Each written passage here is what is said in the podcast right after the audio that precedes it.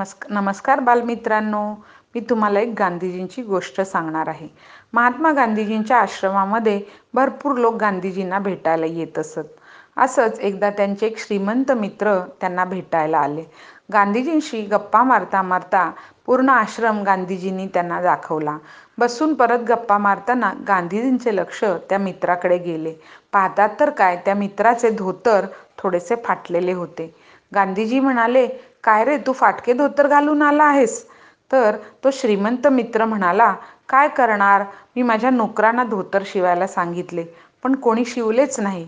त्यामुळे मला नाईलाजाने फाटके धोतर घालून यावे लागले. गांधीजी म्हणाले एवढी छोटीशी गोष्ट सुई दोरा घेऊन तुझं तू धोतर शिवायचं? नोकरांची वाट कशाला बघायची? आण इकडे सुई आणि दोरा. आणि त्यांनी आपल्या आश्रमातून सुई दोरा आणला आणि आपल्या मित्राचे धोतर शिवून घेतले. त्यावेळी श्रीमंत मित्राला फार वाईट वाटले आणि त्यांनी ठरवले की आजपासून मी नोकरावर अवलंबून न राहता माझी कामे मी स्वतःच करेन. धन्यवाद.